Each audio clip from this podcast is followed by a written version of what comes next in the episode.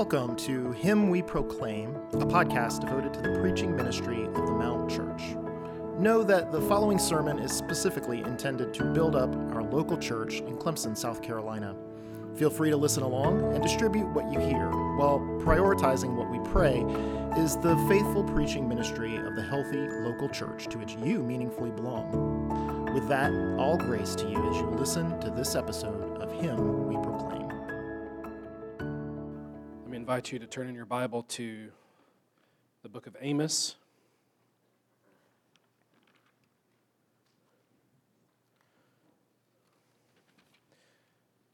If you're visiting with us, uh, today is Sanctity of Human Life Sunday. and so we always try to give a sermon uh, to this uh, every year. January rolls around as part of our first five series. Again, atypical sermon series for us. We usually will be preaching through whole books of the Bible. Uh, but there are some things that we want to make sure that we hit on, and uh, this is definitely one of them. So this morning we're going to be looking at Amos chapter 5. We're going to pick up in verse 6, and we'll read through verse 15.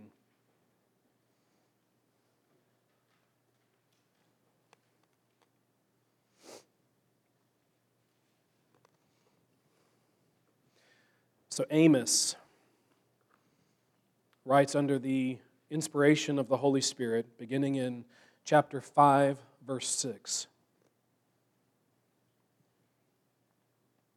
Seek the Lord and live, lest he break out like fire in the house of Joseph, and it devour with none to quench it for Bethel. O you who turn justice to wormwood and cast down righteousness to the earth. He who made the Pleiades and Orion and turns deep darkness into the morning and darkens the day into night, who calls for the waters of the sea and pours them out on the surface of the earth. The Lord is his name who makes destruction flash forth against the strong, so that destruction comes upon the fortress. They, strong, hate him who reproves in the gate, and they abhor him who speaks the truth. Therefore, because you trample on the poor, and you exact taxes of grain from him.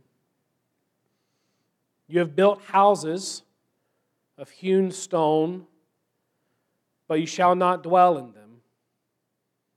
You have planted pleasant vineyards, but you shall not drink their wine. For I know how many are your transgressions, and how great are your sins you who afflict the righteous, who take a bribe, and turn aside the needy in the gate. Therefore, he who is prudent will keep silent in such a time, for it is an evil time. Seek good and not evil, that you may live. And so the Lord, the God of hosts, will be with you, as you have said. Hate evil and love good, and establish justice in the gate. It may be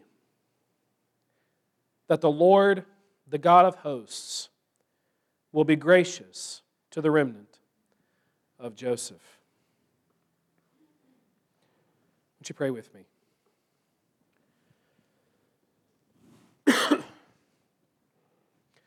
Lord, we thank you for your word. And uh, we just want to immediately confess our need of your help. We can lay up so many arguments one way or the other. Sometimes that is necessary. But what each one of our hearts really needs is the clear light of your word, the clear and demonstrable working of the Holy Spirit.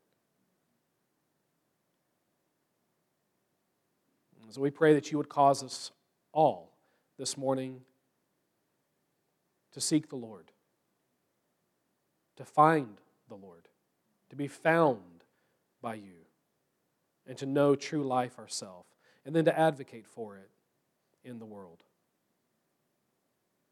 We ask this for the glory of Christ. In Jesus' name, amen.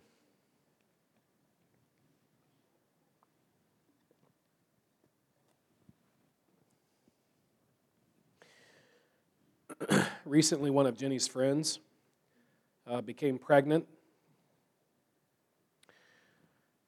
Uh, and being a little bit older uh, than one uh, might normally be uh, for becoming pregnant, uh, she was, I think, joyfully surprised. and everything for a while seemed to be going well. Everything seemed to be going as planned until, unfortunately, she developed a hematoma. This is something similar to what Jenny actually had with our fourth child.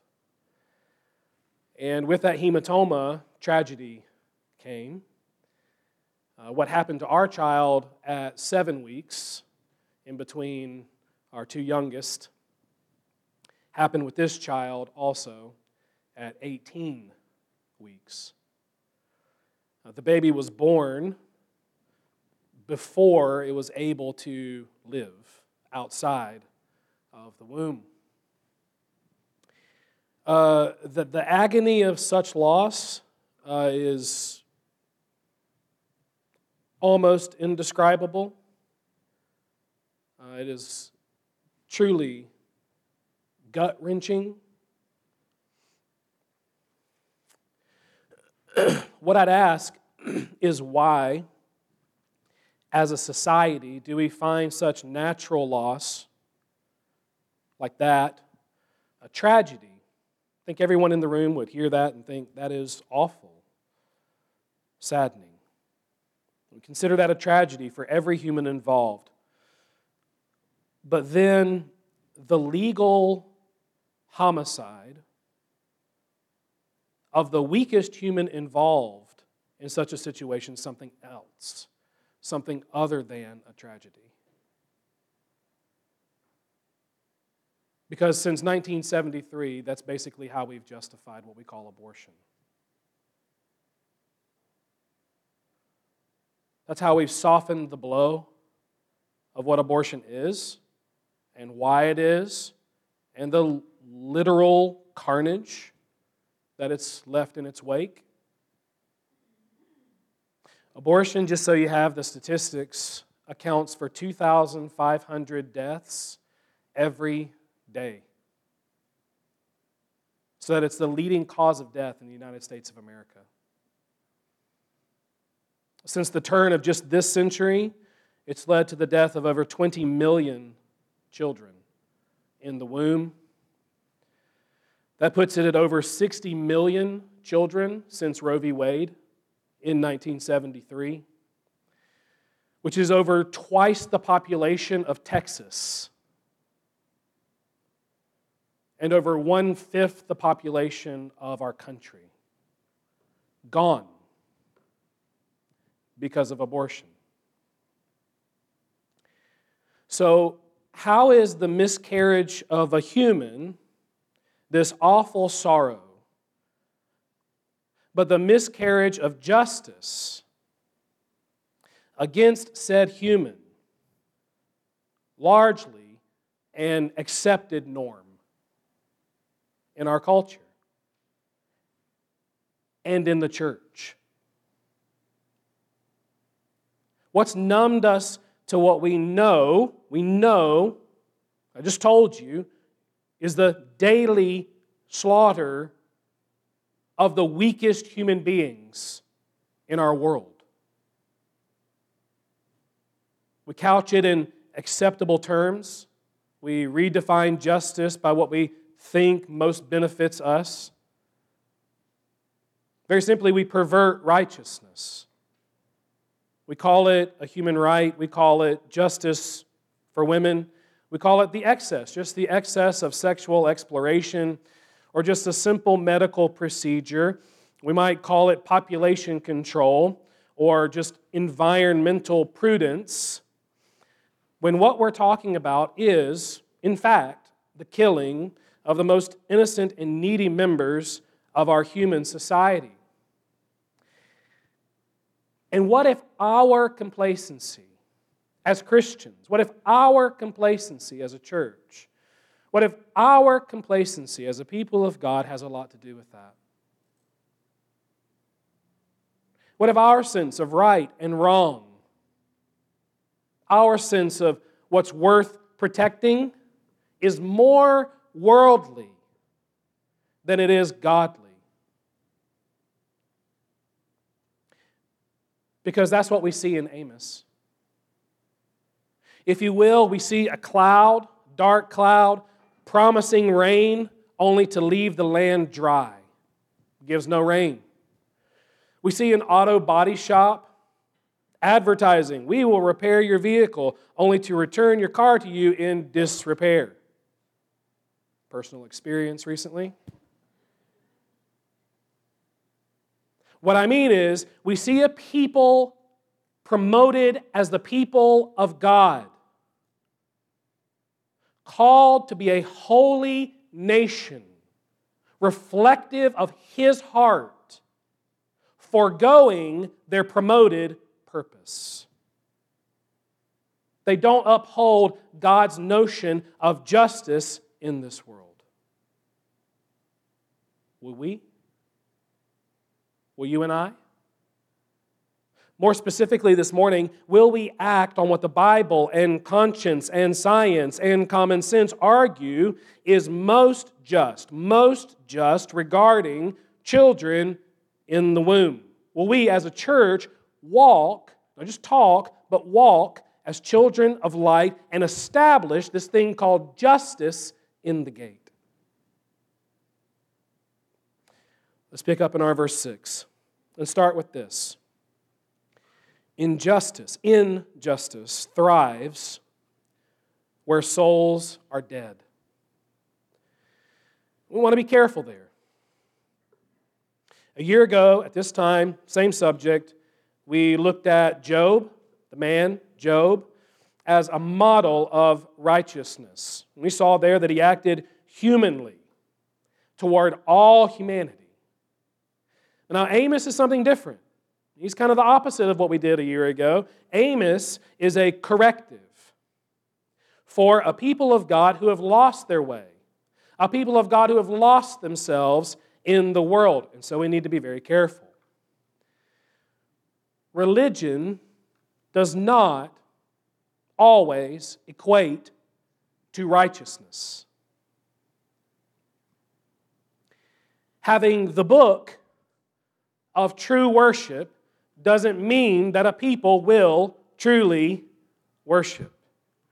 Having faithful prophets, like in Amos, does not guarantee that the people themselves will be faithful. The exposition may be good, but the application evil. So, when I say injustice thrives where souls are dead, that's not to say it can't live where ideally it never should. Each of us are capable of treating another human being improperly, unjustly, not according to the dictates of righteousness. And we have to add there that even the most despicable souls are not as despicable as they might be. You don't have to be a Christian to side with what's most right. The ardent atheist still has a conscience. They do. The hardest heart still has one. however dogged they might be against it. They're still human beings. And by that token, they can't completely suffocate the image of God that they bear, no matter how hard they might try. Having said that, I think it most definitely helps to be a Christian. At least it should. Moral beliefs and ethical expectations will change with the resurrection of a soul from the dead. Where God's common grace enables a person to act against expectation, right, for good in spite of slavery to sin Saving grace enables a person to increasingly eradicate that old expectation and increasingly act in line with new resurrection life. It enables you to live to God with its application towards all mankind. In other words, where salvation is not, a soul exists in spiritual death. And where that's multiplied without hindrance, what arises is a culture of death. And in that culture, in that kind of society, injustice doesn't just live, it thrives. And the real jolt of Amos is this describes a people of God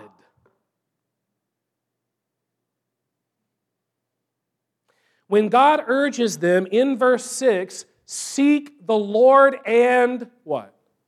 Live. What's his underlying sermon?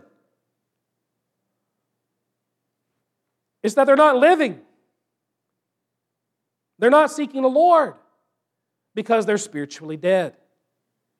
God's people are flatlined in Amos. And how then, you see in verse 7, does he address and identify this spiritually dead people? Oh, you who turn justice to wormwood, bitter, bitter fruit, and cast down righteousness to the earth. The spiritually dead people of God are defined by God not as those who know what's right and establish what's right, but as those who instead miscarry justice. Rather than model the rule of heaven on earth, they trample it upon the earth. What God says no longer matters. His standards, his standards are despised by his people. Righteousness, justice, is a thing that's relative to me and what's right to me and what's good for me and not God. And in that godless kind of world, there is one dominant principle. You probably heard of it before. Might makes right. Might makes right. If you start with me in verse 9, God begins to describe this unjust people as the strong. You see it there? The strong. There are those, verse 10, who hate accountability for their actions. At the brutal expense of other human beings, they just want free reign. They want freedom to act for their own self interest. And don't you dare have an alighted conscience about it because they will come after you. They will nix you for having a conscience about right and wrong and telling them. It's a risky venture to tell them the truth. They don't want the truth, they want what they want. And as the truth is an obstacle to that, they will pay very, very well to have it silenced so that they can go about their injustice comfortably. Their strength is in their ability to create unjust balances to their advantage. Their strength is in their ability to create a world where the needy are a feeder system for their wants and desires and lusts. The needy supply their wants. The poor supply their wealth. The weak supply their kingdoms. So you see in verses 11 and 12, God says they trample on the poor. You think about a stampede, they trample on the poor. And they exact probably exorbitant taxes of grain from him. They afflict the righteous, verse 12.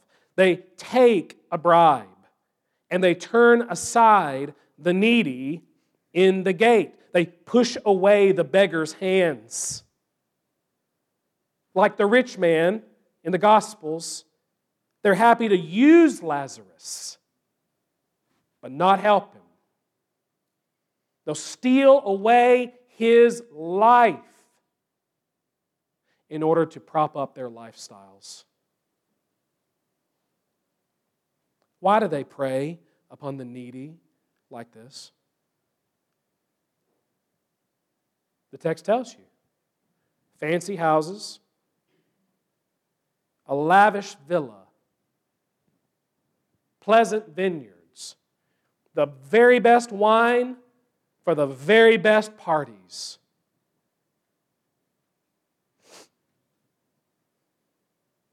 It's sickening what we'll value over a human being. What we'll do with a human life, if we can do it and get away with it because the system allows for it and society approves of it, and the sanctuary of God's people is a den of unrighteousness, same as everybody else. When God's people really just are God's people in name and not in actuality. Where the Almighty is forgotten, the weak will be forgotten. And righteousness will be forgotten. Where the Almighty is forgotten, might makes right. As we relate that to the weakest and neediest members of our human society, It doesn't matter then that we now know that the science supports what Scripture's always said. That we have an actual, unique, and complete human being at the moment of conception, equal in dignity and value to the mother carrying It doesn't matter that the seven inches down the birth canal hasn't suddenly transformed some non entity in the womb into a human person with a right to not be killed. Seven inches. Ultrasounds have made this pretty obvious, what we're dealing with, but it doesn't matter it doesn't matter that upon discovering the ultrasound, a certain doctor presiding over the largest abortion clinic in the Western Hemisphere admitted that he had aided not in so many abortions or medical procedures, but in so many human deaths. It doesn't matter that we know how a pregnancy plays out from conception. You just saw the video that at six weeks, the child has a beating heart, six weeks. The child has a beating heart, blood flow, limbs, brain waves, mouth, nose, ears, muscles, skeleton, and organ control. And you need to note that the earliest abortions take place after six weeks. We know that just 12 weeks out from conception, that these children have their, their fingerprints, their unique fingerprints, identifying them. And they've begun to suck their thumbs. And they've begun to do all the gymnastics that we see our girls doing in the backyard on the daily. We know that at this point they're already frowning and smiling. This little person has already begun to show their God given personality. And at this point, you know, nothing new, 12 weeks, nothing new develops. Nothing. Nothing new develops or begins to function. The child, from that point moving forward, only grows into their body and into their being. And yet, if you're not in what's called a sanctuary state, that child, that child can be aborted by law at any point for virtually, and I mean virtually any reason. Up to birth, up to birth, 40 weeks. And in some states now, if they survive it, they can be finished off after delivery. What are we doing?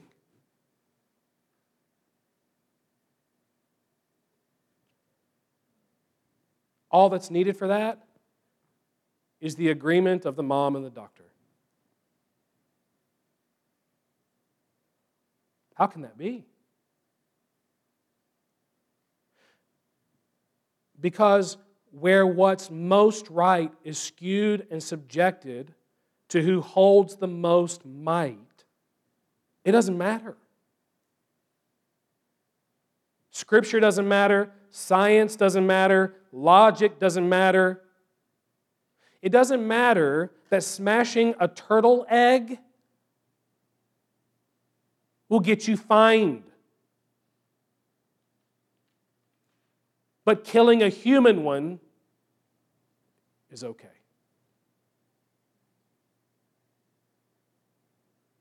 It doesn't matter that if a pregnant woman is subject to a car accident in which she loses her child, that death of the child is called fetal homicide. Homicide. But if the same child is aborted, we call it something else. Contrary to the slogan, no unwanted child, the National Council for Adoption reports there are literally, literally thousands of families wanting a child and waiting to adopt, yet a thousand babies right now are aborted for every 15 that are adopted. Because it doesn't matter. Friends, our culture is all abuzz about oppressive regimes. And yet we seem to have no problem reducing the most dependent persons among us to the status of non persons, or at least lesser persons than me. And as we've seen that applied at Auschwitz, or in Soviet gulags, or in chattel slavery, or in human trafficking, we are rightly disturbed and disgusted and appalled. And we will fight to the death for justice. And yet, nothing, nothing disproportionately kills minorities and the poor and women nothing disproportionately kills them more than abortion. You can check out the data. Well, isn't this about women's rights? Yes. All women, not just a subset of women. It's not just mothers' women's rights. Women like abortion survivor Gianna Jessen, who asked the courts once, What are my rights? Am I not a woman? She was a woman in the womb as well. And I bet the other, listen now, 163 million, 163 million baby girls who have been aborted in our world just for being girls and not boys would ask the very same if they could. In talking about abortion, we're talking about more than infanticide, we're talking about gendercide.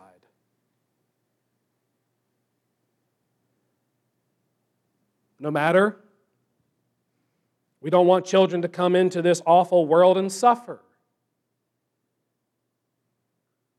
As if our suffering, while it is very lamentable, hasn't led to so many of the beauties that we go on to later champion. We make Golden Globe movies out of things like this. As if our suffering isn't what makes us so, I don't know, human. As if it were somehow irremediable, or if it were purposeless or meaningless. As if we don't have a whole book of Job to tell us otherwise. Or the cross of the Lord Jesus Christ, who accomplished our salvation through suffering. No matter. It's all for a good cause, like biomedical research. Never mind that labs can get adequate stem cells from consenting adults and placentas and the blood of umbilical cords. No matter that, never mind that. It is embryonic specimens that we want, it's embryonic specimens that we prefer by which we thus, by the way, create a very lucrative, money driven market for them. Just basic math, simple economics. No matter, we will not support illicit or dangerous pregnancies when 93% of all abortions are performed on healthy mothers with healthy babies that have been conceived consensually more than 99% of the time.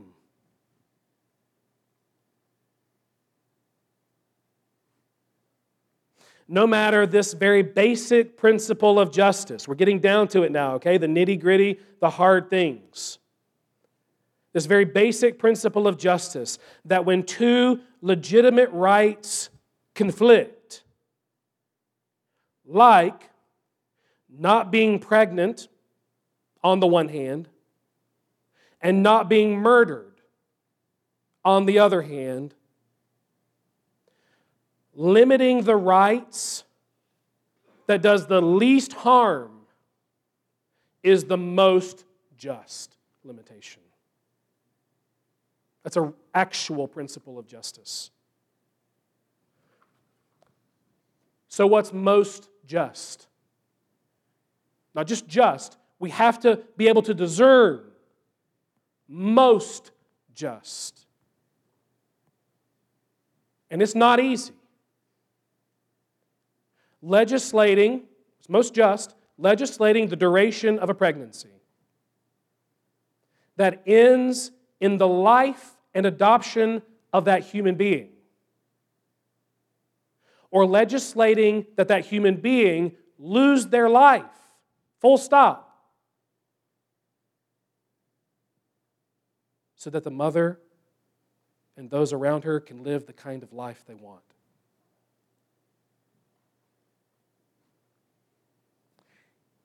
It may not be for castles or French villas and a first class wine cellar, but maybe to preserve your reputation. to sustain independence. Can't have a kid.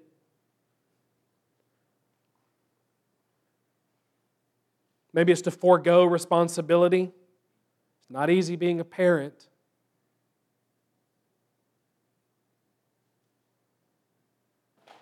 Maybe you're all in on revolutionizing what our world thinks about sex and romance and all this kind of thing.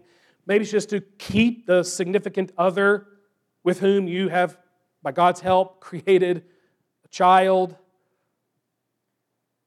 Maybe it's just because you side with convention. And abortion is conventional.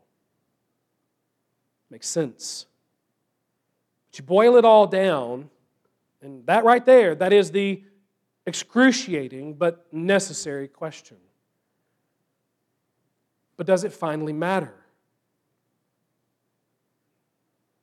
It won't in a culture of death.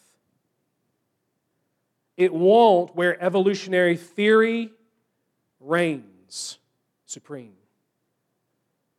It won't where God's people are okay with that, are at ease about it. It won't finally matter where against the truth might makes right so that justice is cast down to the earth. But the thing is this here's the thing only the strong survive isn't true. Old Amos disagrees strenuously with early Darwin. Might doesn't make right, but the Almighty does, and He will. The flow of our text indicates that righteousness is cast down because that people no longer regarded Him who reigns above. Evil booms, where God, the Creator and Judge, is banned from our collective conscience. So, verse 8, if you look there, God first reminds them. Those constellations that you pull into your driveway at night and it's all dark and you look up and you see that glory, I made that.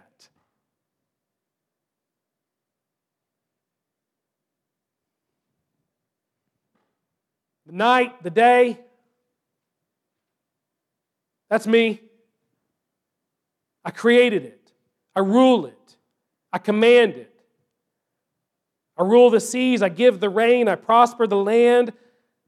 I'm merciful to the just and the unjust alike in this way. The Lord is the creator of everything, ergo, He is this people's creator. And establishing that right there that every single one of you were created by God is pivotal for the sanctity of human life. You lose that, it's a free for all.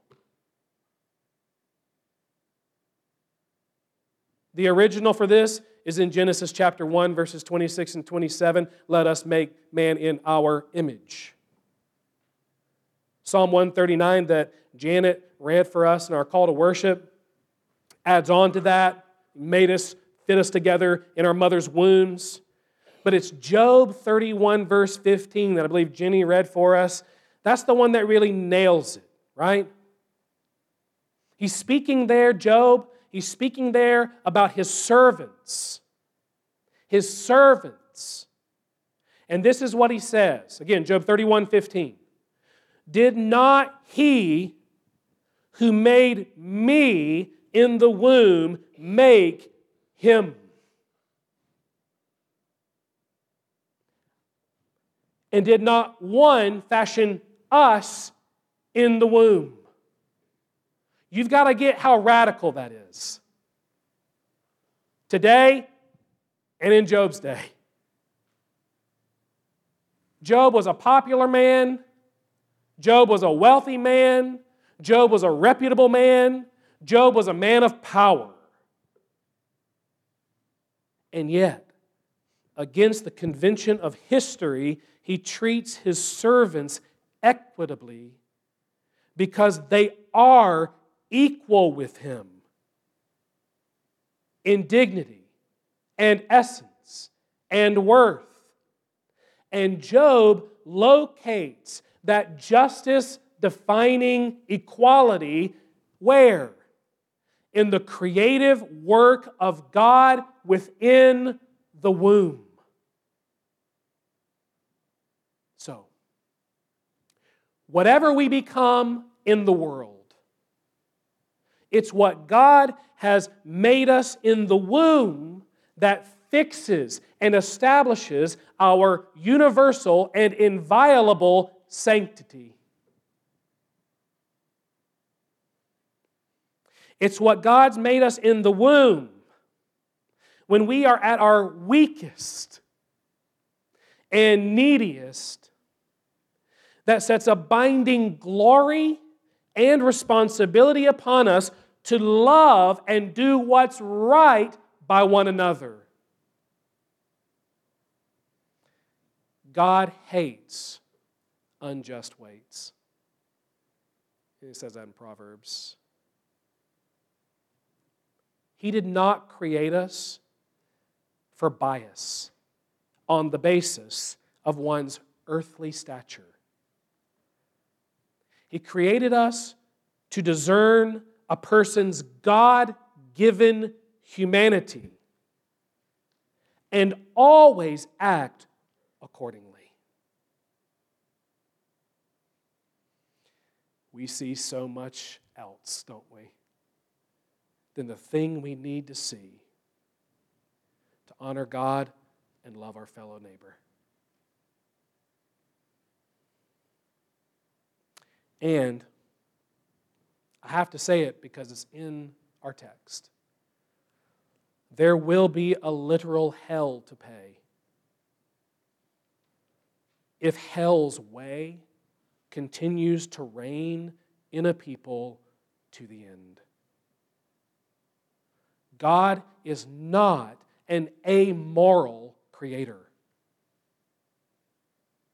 He cares deeply, divinely about the righteousness of his image bearers precisely because he created us to bear and advance his glory. So, where that's been cast down by sin and left to die by impenitence, God is saying, I will right all wrongs that have been done. God will condemn unrighteousness. His justice is going to be fully satisfied. You can bet on it. You see this in verse 12. He warns them I know. And let's feel this individually and collectively. Hear what God is saying here, as if He's saying it to you. I know how many are your transgressions, and how great are your sins. Let me remind us Amos is emphasizing the horizontal nature of sin. Sin as against humanity, and especially those that by nature and circumstance demand differential protection because of it. Let me also point out one way the world has always apparently transgressed this. It's at the very beginning of the book of Amos. Chapter 1, verse 13. Fair warning, it's graphic.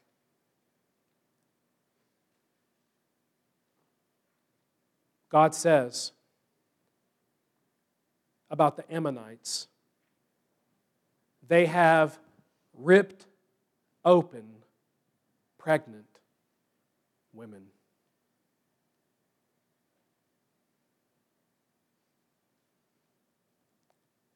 It's God talking. What's the implication there? God has seen it. He's seen a society that rips open pregnant women to murder them and their children in the womb. God has seen it. And God, here in this passage, is condemning it. And He calls them on it. He's going to call them to account for it. And maybe we say, well, that's, that's the Ammonites, and that's ancient war, and that's what happens. But what's Amos talking about? What's Amos about? It's about God's people, God's people doing no better than the pagan nations around them.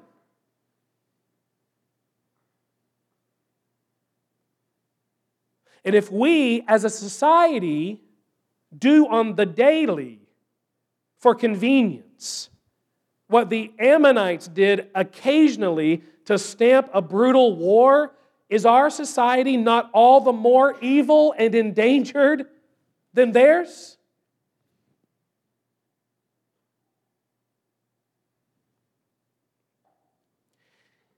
It can be a terrifying truth that God knows. And that if Christ is not your way and does not become your way, God will repay it to you.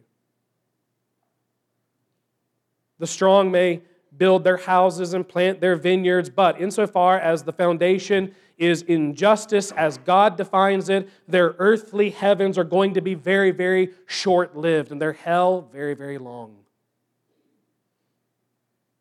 Unless they turn and seek the Lord and live, He will, verse 6, it says, break out like fire against them and devour them with none to quench it then. If you live and die by what's wrong in God's eyes, His justice will not be miscarried in the end. His justice is going to flash forth, it's going to be clear as day, and it will be inarguable. You will be silenced on that day. Might does not make right, but the Almighty does and will. Which brings us here. Dear ones, of all the people in the world, we are called to establish justice in the gate. If not God's people, who?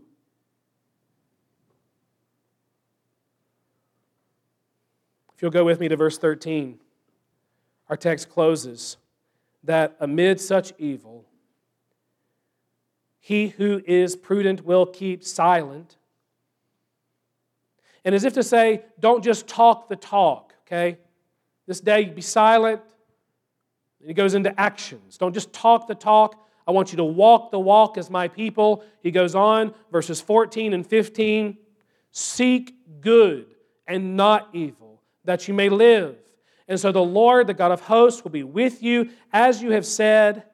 Hate evil and love good and establish justice in the gate. It may be that the Lord, the God of hosts, will be gracious to the remnant of Joseph. Do you know who's in the gate? at this point. You just read down through our passage. The strong and the unjust, they're in the gate, verse 10. The herald of truth, they're in the gate. The strong and the unjust, they hate him. But he's there and he's in the gate. And the third one, the weak and the needy. Verse 12. They're in the gate.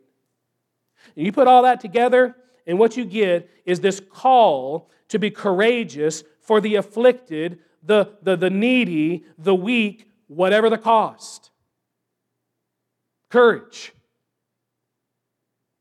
That's the prerequisite for establishing justice in the gate. And I don't want to give the impression now that the issue is simple. It's not, it's very, very complex.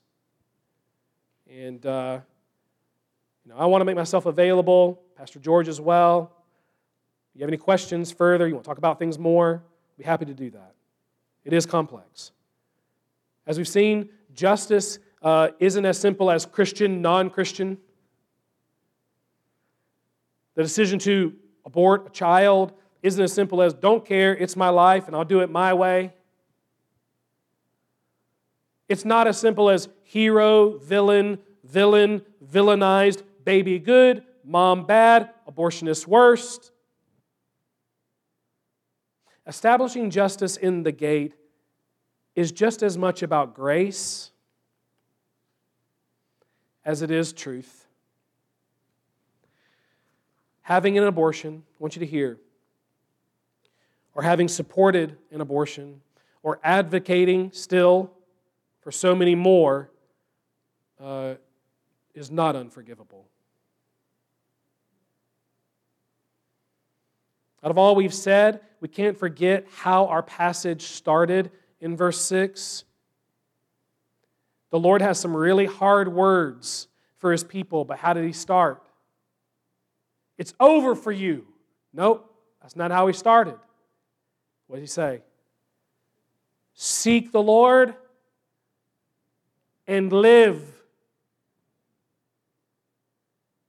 That's God inviting unjust peoples to repent of their sins, to come to Him and receive life from the dead, same as He's invited every single one of you who are a Christian here this morning. The fact is, Jesus was sent into the world to go outside the gate. And there to let injustice have its awful, awful way with him. And not just to establish justice in our world, but by his all sufficient sacrifice for sin to justify the ungodly who turn from sin and believe in him. We believe that here. So if you need a culture of life that's distinct from a culture of death, one that's committed and filling up with truth and grace. We pray that you'll find it here. But if you came here lost this morning, that right there begins by turning to Jesus right now for life.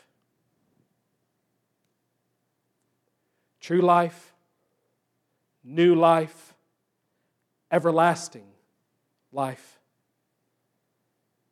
As for us, church, establishing justice in the gate sort of branches out from that. It branches out from the life that He's given to us by grace. It's a call to hate and to spurn evil, while at the same time loving and seeking what's good. And so this morning, uh, it, it may be a call to see how you can help the Stocktons in their efforts to adopt. Again, a thousand kids are aborted for every 15 adopted. It can include praying that a young girl who's in our youth meetings on Wednesday night praying that she'll be soon adopted, allowed to be adopted by her foster family who loves Jesus. You're young this morning, you're a student. Maybe it's a call to advocacy in one of several areas. Maybe it's biomedical research. Maybe it's go get your law degree, get involved in legislation according to all the dictates of scripture, science, conscience, logic, so on and so forth. You write laws. For some of you, maybe it's just ministry. maybe you, you go on, you're going to get your, your master's of divinity, you get into a church, and you be about the right things. And you preach the word of God with all your heart. And you help a people become a people of God indeed. Maybe it lands today as a call to volunteer your time and your heart as a counselor at one of our nearby pregnancy centers. If that's something that piques your interest, talk to Janet at the very least. She can help you out there. Parents, uh, I think it has to include a, a recommitment on our part, the part of the church as well, to the wise instruction of our children. We have to be able to distill a biblical worldview that begins to color the way they view the world. There's a whole lot of ugly out there, and they're around it all the time. And it rubs off. We need to be something different. Give them something different. We need to model belief, model belief in the sanctity of every human life.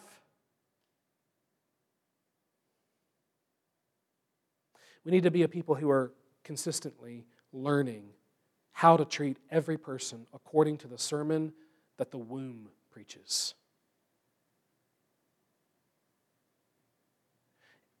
And to do it in the good hope of the gospel. Is any person so bad that they cannot be saved?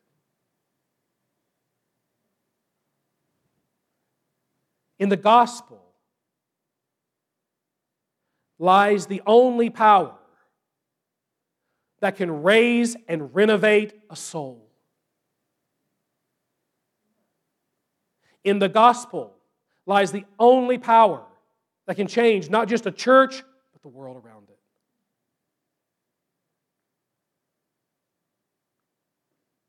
Certainly today, if the Lord would kindly leave us a generation of world shaping children and Christians and churches, it's a call to weigh the way of the mighty against the mind of the Almighty in the Word of God.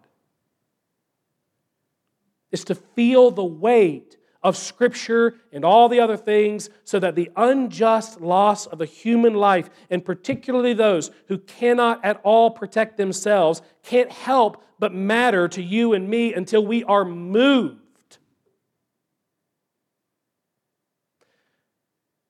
To establish justice in the gate.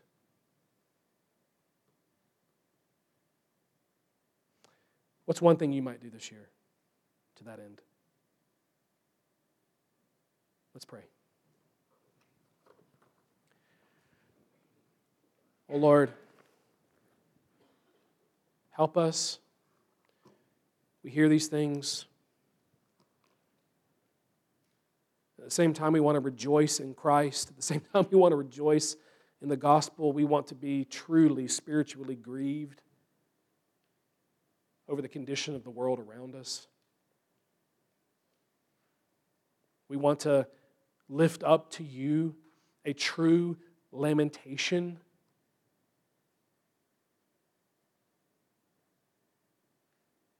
For children.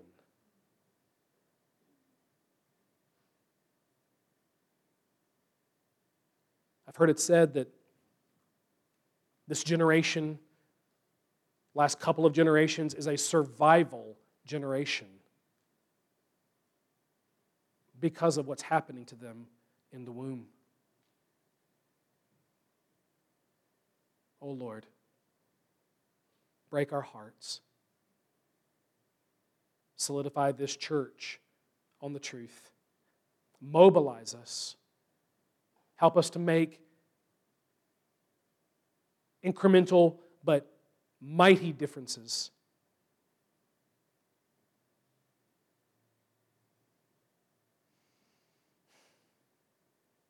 put an end to injustice. And let the light of justice and truth and grace have full reign, even in this world right now.